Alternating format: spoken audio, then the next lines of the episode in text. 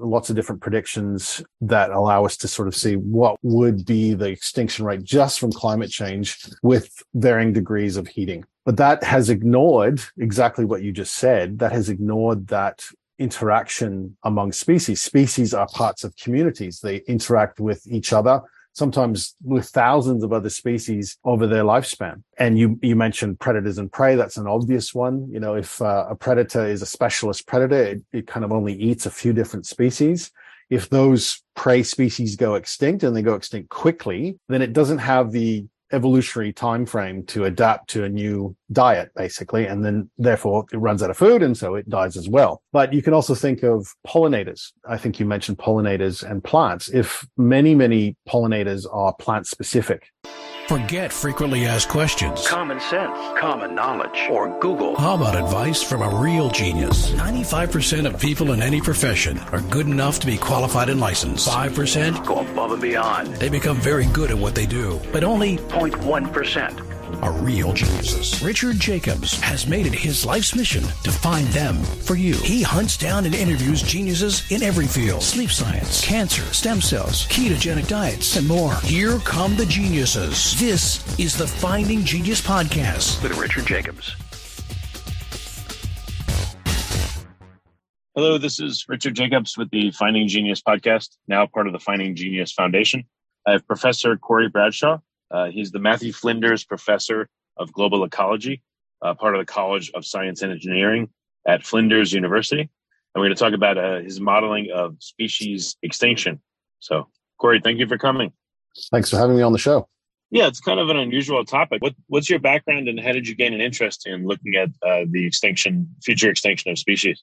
Well, I guess it sort of uh, culminates into quite a bit of my career putting together very you know simple things like looking at the fate of sp- specific populations. I've done a lot of work on everything from feral species, you know, trying to look at how to get rid of rabbits, for example, in Australia, or foxes or cats or pigs, that kind of thing. But my, I sort of really cut my teeth in biodiversity conservation, all going back 25 years ago, I guess, looking at how we are changing the face of the planet, both on, on in the oceans as well as on land. So I, I did a lot of work in the tropics, and what really sort of struck me was the the degree of the rate of change, the rate of degradation, really that we're seeing. It's it's sort of really in your face over that kind, even my time scale, my lifetime, seeing the amount of deforestation that's happened and the expansion of urbanization and in, increasing um, agricultural intensification, all that sort of thing. And and what happens is that species suffer as a result. But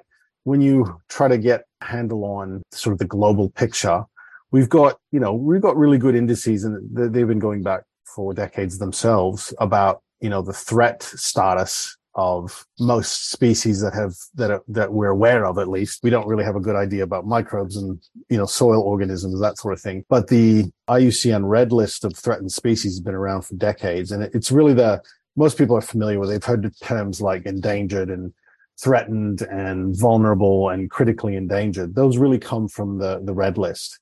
But they're, they're a single species and sometimes even a single population level assessment. So you say, well, this species has declined by this much over this amount of time.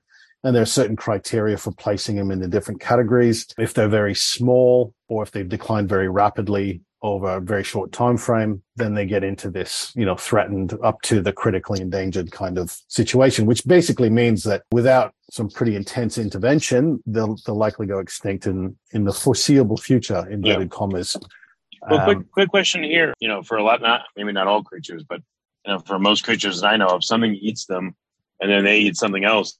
You know, whether it's plants or animals, etc. So, how much can you tell about the health of the given species, not just by number, but by again declination of its predators because there's not enough for them to eat, or the abundance of its prey because there's not enough for them to eat its prey. And so they're going crazy and multiplying everywhere.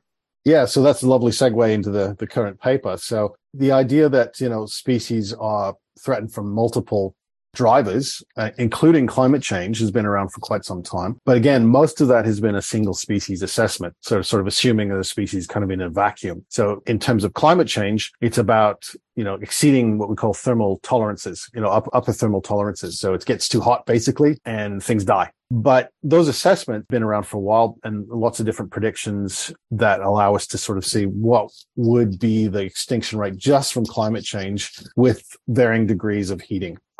But that has ignored exactly what you just said. That has ignored that interaction among species. Species are parts of communities. They interact with each other, sometimes with thousands of other species over their lifespan. And you, you mentioned predators and prey. That's an obvious one. You know, if uh, a predator is a specialist predator, it, it kind of only eats a few different species. If those prey species go extinct and they go extinct quickly, then it doesn't have the evolutionary time frame to adapt to a new diet, basically, and then therefore it runs out of food, and so it dies as well. But you can also think of pollinators. I think you mentioned pollinators and plants. If many, many pollinators are plant specific, they'll only pollinate specific species of plants. And if those pollinators go extinct, well, then the plant can't reproduce and eventually it's going to, you know, drop off the perch or think of parasites and hosts. A lot of people don't like to think parasites, but in fact, the, we have a wonderful diversity of parasites on the planet, and that makes up a huge component of what we call biodiversity. So again, many of these parasites are fairly host specific. This is why, for example, if your pet gets fleas, they don't really, they might bite you, but they can't really live on you because they're, they're quite host specific. So if the host goes extinct, well, then all the, the parasites that depend on that host will also go extinct. And in fact, in the, we kind of estimated that many of the, the, the mass extinctions, a lot of that loss has been parasites. They're, they're a vastly underappreciated component of biodiversity. Well, how would how would parasites help biodiversity? Well, there's many, many examples of that.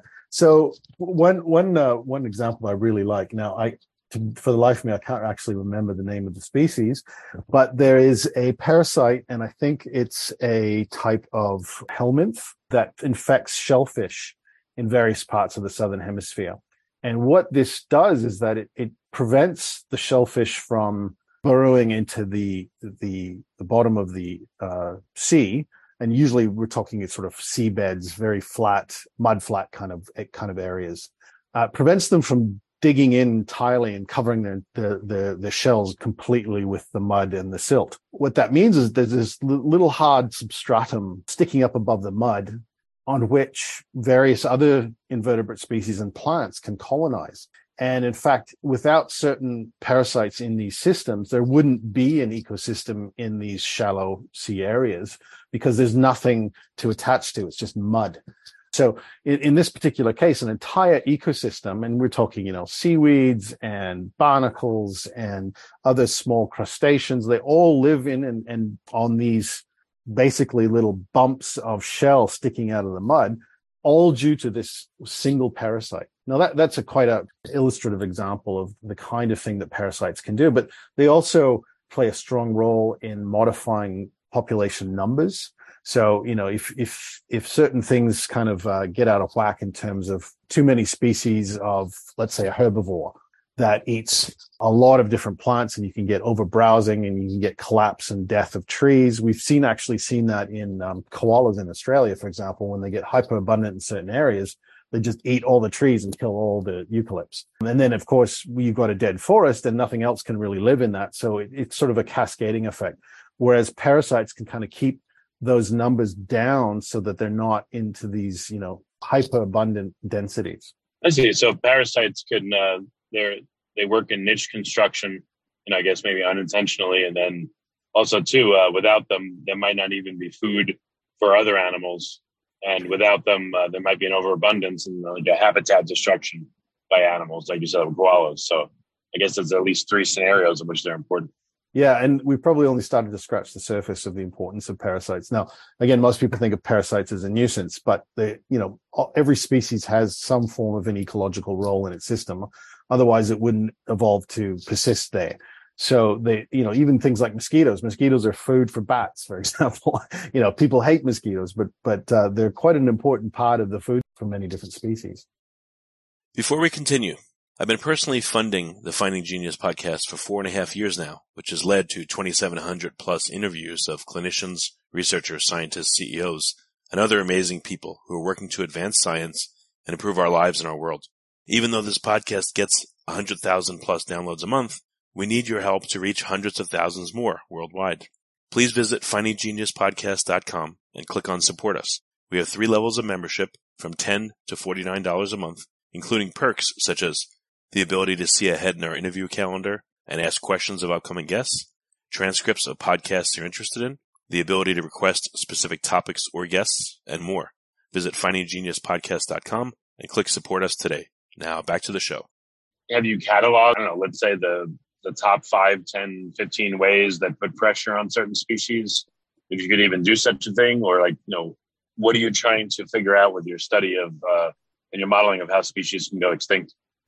Well, this this particular one was focusing primarily on climate change. Now, I'll just back up a little bit. In the past, we didn't have, at least over the last you know few hundred thousand years, we've had quite large climate fluctuations, and they certainly have contributed to extinctions. The climate change and the the rapid heating, sort of at the onset of the Holocene, sort of 15, 16,000 years ago, probably contributed to the loss of a lot of what we call megafauna. So things like mammoths and diprotodons and you know saber-tooth cats and all those sorts of things. But humans also came on the scene about the same time in many areas and so they it was probably a, a combination of components. In the last few hundred years of course it's been largely extinctions have been largely driven by overexploitation and habitat loss. And that principally that habitat loss is principally from agricultural intensification to feed a rapidly growing human population. And so climate change has really only been on the radar for, for a couple of decades about what it is doing now and also the potential for it to start to dominate the extinction processes in the near future.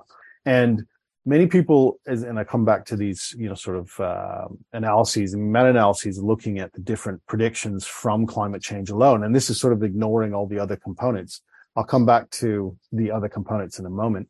But they sort of took all of these very single species approaches and sort of lumped them all together and said, okay, we're going to lose at current trajectory, say five to 10% of species from climate change. And that's just exceeding the thermal tolerances.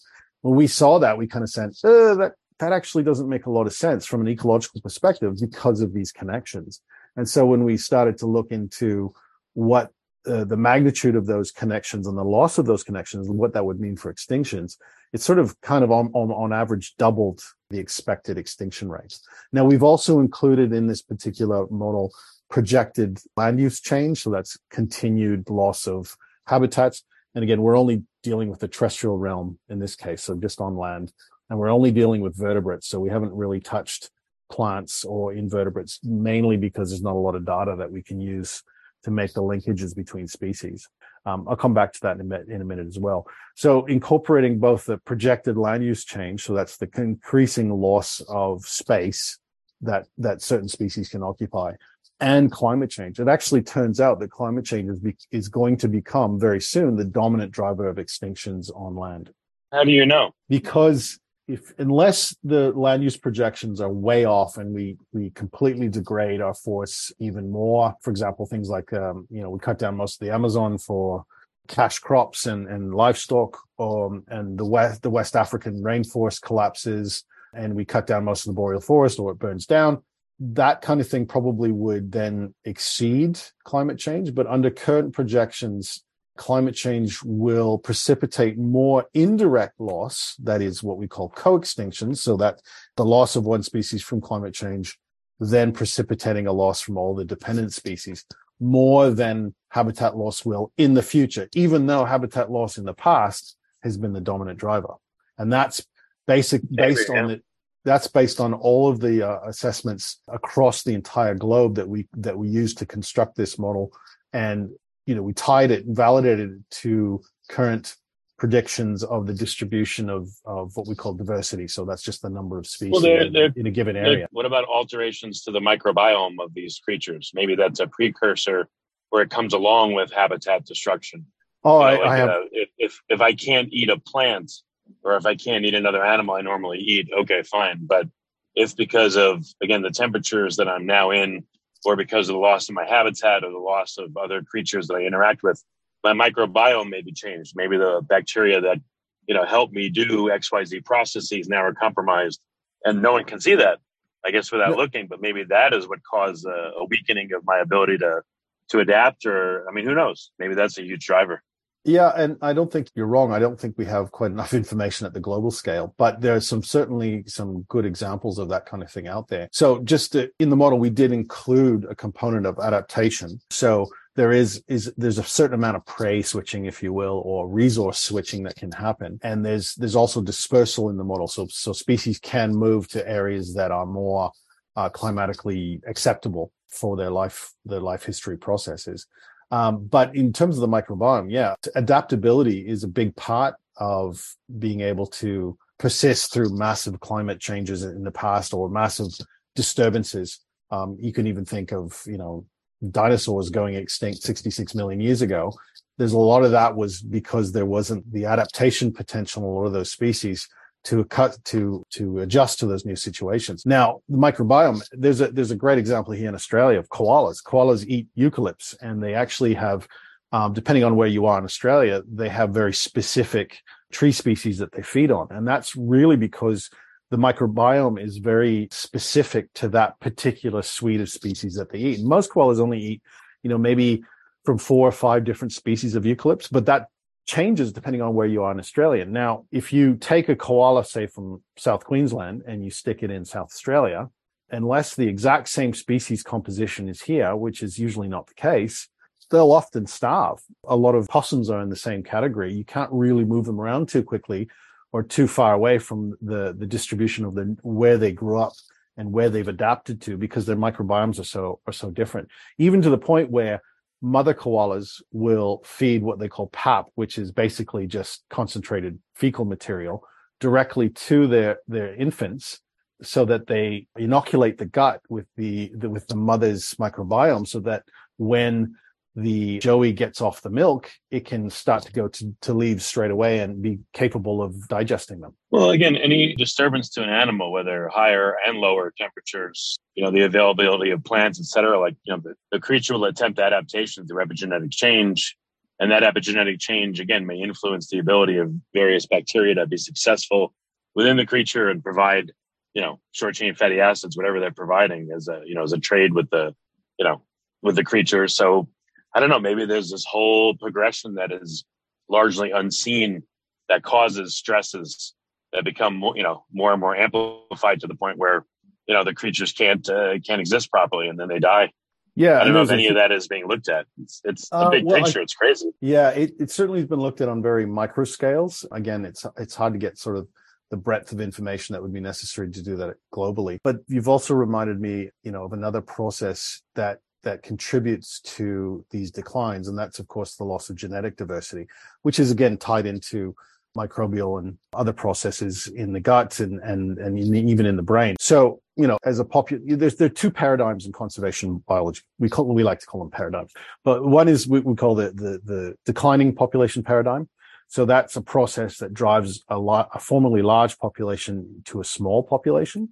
And then we have the small population paradigm. So once it reaches this small stage, all sorts of other components start kicking in that, that actually make it more difficult for that species to, to persist over time. And that is everything from just the fact that you're small, you tend to have a smaller range size. So let's take the example of the great auk, which was a large marine that lived in the northern hemisphere for much of the last few hundred thousand years, if not millions, and went extinct. I can't remember exact date, but I think it went extinct in the in the late 19th century. It was primarily harvested for its eggs.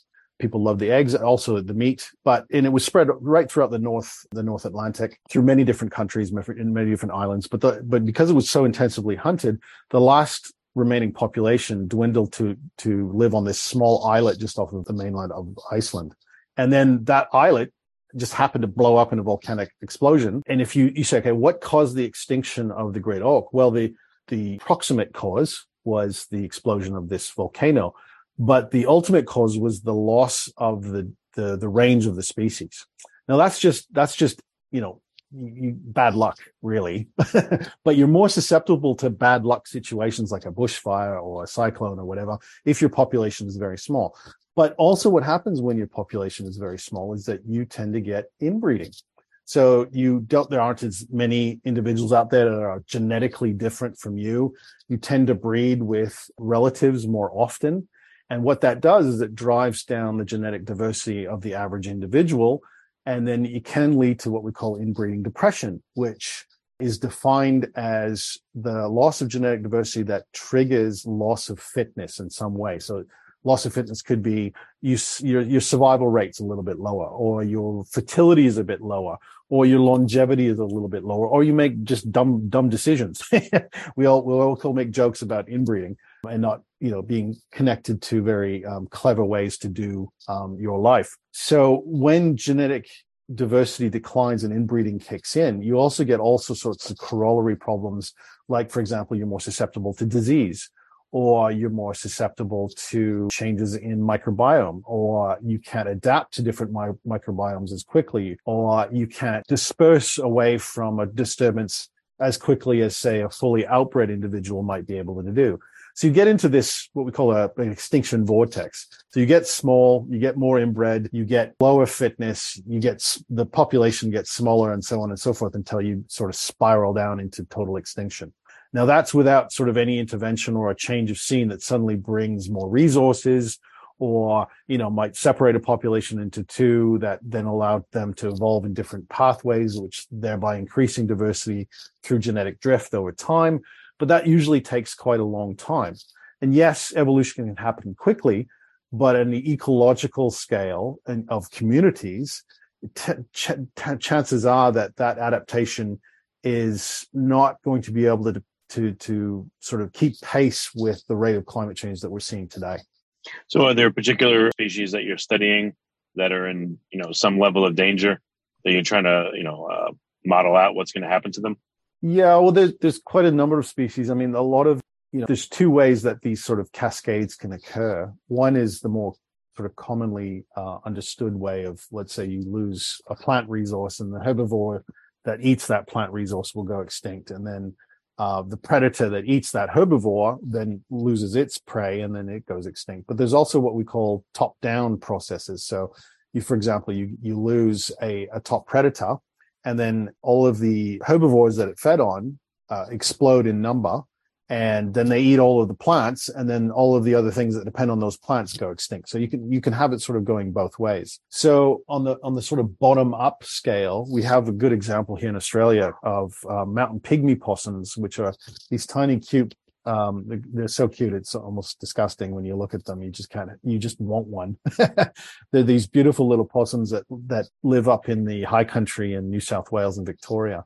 And they really depend on a type of moth called the bogong moth. And that moth, it used to be quite abundant, but because of b- both climate change as well as habitat loss and, you know, changing, changing use of water in agriculture, they've really dwindled. And, and the mountain pygmy possum really depends on the bogong moth to, to gain enough energy so that it can reproduce. So this critically endangered little possum that depends on this this otherwise innocuous moth species, and they're beautiful moths. Don't get me wrong, but it's not the sort of thing that you focus. People focus on the, the, the cute little mammal. They don't focus necessarily on the insects that feed them. So unless we get a handle on what's happening to the bogong moth and turn around those processes that drive them them down, we will likely see the loss of the pygmy possum because they're already in a in a precarious state. I don't know. What are some new inputs to the models that appear to be making them better? And how do you get feedback on the models? Let's say you model up, you know, a particular moth or creature, and you predict it's going to, uh, you know, have these numbers in the future and go extinct at this point. How do you keep up with the model and make sure the model's right? What kind of feedback are you're looking for? You mean sort of like a validation then? Yes. Yeah. Or that well, it's wrong, and you know. Of course, you know when you're dealing with a, a model of this scale, you know, individual species aren't actually tied to real species. They sort of represent the range of species that we see within the diversity of species on land today. So you, take one sort of agent out of that model, we can't tie that to a specific species. So this is this is very much sort of a relative um, expectation of change. So we, we we're, we're looking at different climate change scenarios, the emissions pathways basically from the IPCC, and then we look at the relative change of expected extinction from those different scenarios. Now, if you look at a single system or a single species or or uh, various species that are connected either through what the hosts and parasites or pollination, we we can look at that more in fine scale, but we can't actually upscale that to the entire planet. And the main reason is most of these models rely on a, the linkage of who eats whom. So it's what we call a trophic linkage. And despite having studied, you know, hundreds of thousands of species for, for centuries, we still actually have a very poor understanding of, of the diet composition of species across the planet. The, the worst case scenarios are really in terms of herbivores and plants. You know, let's say grazing bison eats grass, but it actually has a very uh, selective preference for particular species, and it and that probably changes depending on where it is. We don't we know it eats grass, but what species of grass? We know that certain possums eat leaves and some fruits, but they could they might be taking fruit and leaves from hundreds of different tree species. So the, this this la- lack of data allows doesn't really allow us to look at the specifics of any given species anywhere on the planet. We're talking about relative loss of the total diversity. So the way I like to think about it is if you look out your window in 2100 and compare it to the number of species that you see today, on average, you're likely to see about you know 50% up to 50% fewer species more likely in the sort of 17 to 25% range but that doesn't mean necessarily that the species you're not seeing have gone extinct. It just means in your particular area, they're not there anymore. But what does it what does it mean for something to be endangered, critically endangered, and extinct? Is it just there's not enough members of the population to breed with another to keep the genetic diversity to sustain the population, or are there other yeah. factors? Yeah, okay. We, this this comes back to the concept of what we call the minimum viable population size, and that's closely tied to genetic diversity and that whole concept of inbreeding that I that we talked about earlier. But it really turns out that if, if that if a population of any given species is below a few thousand, then it, it starts to get into that area of susceptibility to disturbances that wouldn't normally cause a problem. This is this small population paradigm uh, I talked about earlier.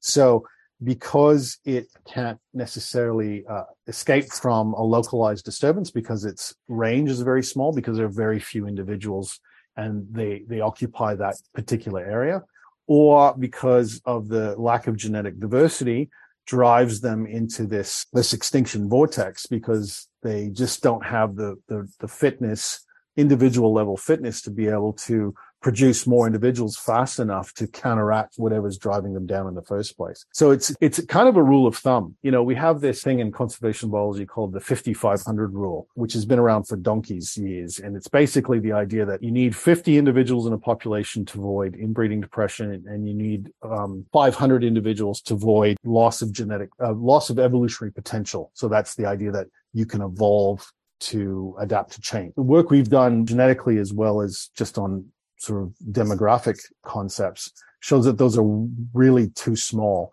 And we're talking, we should be doubling that rule to the 100, 1000 rule, which basically means you need 100 completely outbred individuals to avoid inbreeding, inbreeding depression, at least a thousand individuals to maintain evolutionary potential.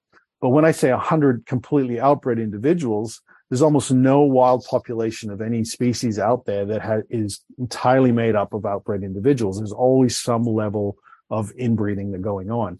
On average, as it turns out, that the what we call the effective population size, so that's the number of completely outbred individuals if everything was completely different, compared to the number of census individuals, those are the ones you count in a population, the ratio is about one in 10. So really you need about 10 times as many individuals that you count on land to be able to avoid that inbreeding depression. So we're talking about, you know, tens of thousands, thousands, if not tens of thousands of individuals in any population to have that kind of capability of dealing with stresses that come along. Um, so far as I know, the ability to reproduce averages back in, you know, extremes, you know, a really large koala, a really tiny one, you know, one that has this exaggeration or that exaggeration. As species become less and less uh, genetically diverse, do people tend to see more extremes in the species? You know, again, weird misshapen ones or huge ones or small ones or ones with problems? Yeah. Oh, absolutely. And and you mentioned koalas. Uh, that's another great example. We have a very highly inbred population of koalas in South Australia. In fact, they were they were reintroduced here from small populations in Victoria. And those small populations grew up into larger populations, but they don't have very much genetic diversity. And we see lots of incidents of plasia. So, you know, weird de- deformation of genitalia. We see liver function problems. We see um, a higher susceptibility to disease, including things like chlamydia. So yes, they, they're, they're kind of a little bit broken, if you will. And yes, you can get more variation in, in size. And one of the things coming back to koalas, which is sort of one of my hypotheses at the moment, is that when you get inbreeding happening, you actually end up getting, in some cases, higher localized densities of individuals, which can cause overbrowsing and then tree death, which then causes these massive uh, losses of the koalas in that area because of a lack of food. And the reason I think this is the case is because in in a very healthy outbred population, you get very strong dominance of the, the, you know the largest individuals, so high territoriality, and that actually excludes a lot of the the younger individuals, the smaller individuals from that area, thereby reducing the local density and it prevents kind of overbrowsing. But when you get inbreeding depression, you don't get this as many of these large dominant individuals in the population. So they kind of all cram in together and they eat themselves out of house and home. Now we still have a long way to go to sort of show that, but this idea has brought about work that we're doing actually now on koalas and other species on what we call genetic rescue. So this is the idea of taking um, a healthy outbred genetically diverse individual from a, a, a healthy population and bringing over enough of them into the inbred population so that you can actually spread that genome throughout the local inbred population and thereby genetically rescue it, inverted commas. Um, it's been done in a few cases. The mountain pygmy possums is actually one example where it's actually worked to some degree, but we don't have a general rule of thumb about how to do that. So we're actually working with these inbred koalas in South Australia just to see if it can be done um, and what kind of intensity of reintroduction and over what time frames and spatial scales we need to do it so this is the this is a, a definitely one tool in the conservation biologist toolbox hmm. okay got it um, so are there any species that you're modeling that are uh, i mean very quickly headed for extinction versus others where it's a slower pace and what factors govern that yeah well it's you know it, it really depends on how fast the species does its its life cycle. So it, ten, it tends to work out that you know very slow life history species. So these are things that are sort of take a long time to breed. Um, they don't mature very quickly, or and then they live a long time, but they only have a few um, offspring every breeding cycle. And you know we've actually been doing a lot of work on on various species of shark. Probably think, oh, fish, you know, they they breed a lot, but actually sharks are kind of like if if you think of it in terms of their life history, they're kind of more like a big mammal. They grow slowly. They don't start breeding until they are for five or six years old. They many species only have one or two pups every year or every other year. And they they live quite a long time, sometimes 25, 30, 40 years. And certain species like gray nurse sharks, for example, in Australia, which are also endangered, have this kind of very slow life history. And you know any sort of intense fishing pressure or shark meshing can drive those sort of species into an extinction vortex very quickly. And we've done some modeling showing that for example these gray nurse sharks are very susceptible to even small amounts of harvest whether that's direct or, or indirect. Um, if you think of things like um, I don't know, pandas are a great example. You know, we, we, again, another very slow species or elephants. Elephants are on a massive decline. Giraffes rhinoceros. Uh, these big, slow species, uh, even a small amount of poaching, for example, on rhinoceros will drive those populations into such a small number that they become they they get into this you know extinction vortex very quickly. And we're actually seeing that and the loss of these large mammals throughout Africa today. You know, I was in I was in the Kruger National Park in South Africa back in 2019, and that Kruger is probably the most well protected, most financed, and and one of the larger parks um, in in Africa. And they were losing on average about two white rhino a day from poaching. And you can actually, you know, you can almost see the population dwindle before your eyes. And this is happening all across sub-Saharan Africa. We probably have fewer than five to ten percent of the original elephant forest elephant pop. Sorry, not forest, the uh, savanna elephant population across southern Africa that we did 200 years ago. Giraffes are in a similar situation. These large species are, are usually the ones that, that drop off the perch the first. Hmm. Makes sense. Okay. So, are, are there any other factors you're looking at in your modeling that you know you feel like they're important, but you can't get your arms around them yet as to the the impact? Any mystery variables that you're working on? Yeah, I guess I guess the the next step in this this phase of modeling is to really um, tie it more more to extinction of species per se rather than diversity loss. So we we we plan to do that by uh, sort of incorporating um, more of a spatial structure into the the species identity in these models. So right now we just basically you take a, a certain area of the planet, as I said, you sort of look out your window. Is that species going to be there in 50 years uh, compared to today? But that, as I said, doesn't necessarily mean it's extinct because it could be somewhere else. But we want to be able now to accumulate all of the areas where these species are and look at the total loss of the entire population of all the cells where it occupies across the globe, and then look at the the sort of link this to the demography of particular populations and the chance of those going extinct across the entire species. So that's probably the next phase. The the other thing that we we're looking at doing now is actually transferring the same sort of modeling approach to the oceans because we don't have a very strong understanding of um, extinction processes in the sea. We've actually probably had quite a fewer extinctions in over the last few hundred years. They do happen and they do happen from things like overfishing and that sort of thing, but they probably go unnoticed a little bit more because we don't have the same degree of observation in the water as we do on land because we don't live in the water basically but so if ironically though we also have better diet information for many marine species so we can probably develop even better ecological models for looking at extinction cascades in the sea so these are two main areas we want to work into over the next few years and i think we'll we'll come up with some pretty interesting results and probably some fairly scary results as well well, very good. Where can people find out more about your work? Where can they go?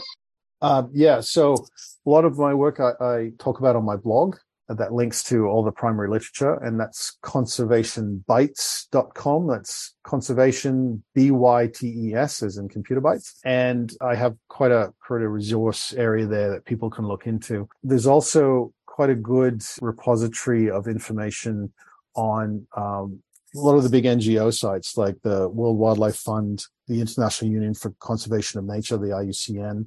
People can check out the red list of threatened species. You just type type in red list, IUCNredlist.org. You get straight to there and you look at spe- specific species assessments. There's quite a, a wealth of information out there about the fate of species. So it just takes a little bit of Googling, basically. Okay, well, very good. Well, Corey, thank you so much for coming on the podcast. I appreciate it. Thank you. My pleasure. If you like this podcast, please click the link in the description to subscribe and review us on iTunes. You've been listening to the Finding Genius podcast with Richard Jacobs. If you like what you hear, be sure to review and subscribe to the Finding Genius podcast on iTunes or wherever you listen to podcasts. And want to be smarter than everybody else? Become a premium member at findinggeniuspodcast.com. This podcast is for information only. No advice of any kind is being given. Any action you take or don't take as a result of listening is your sole responsibility. Consult professionals when advice is needed.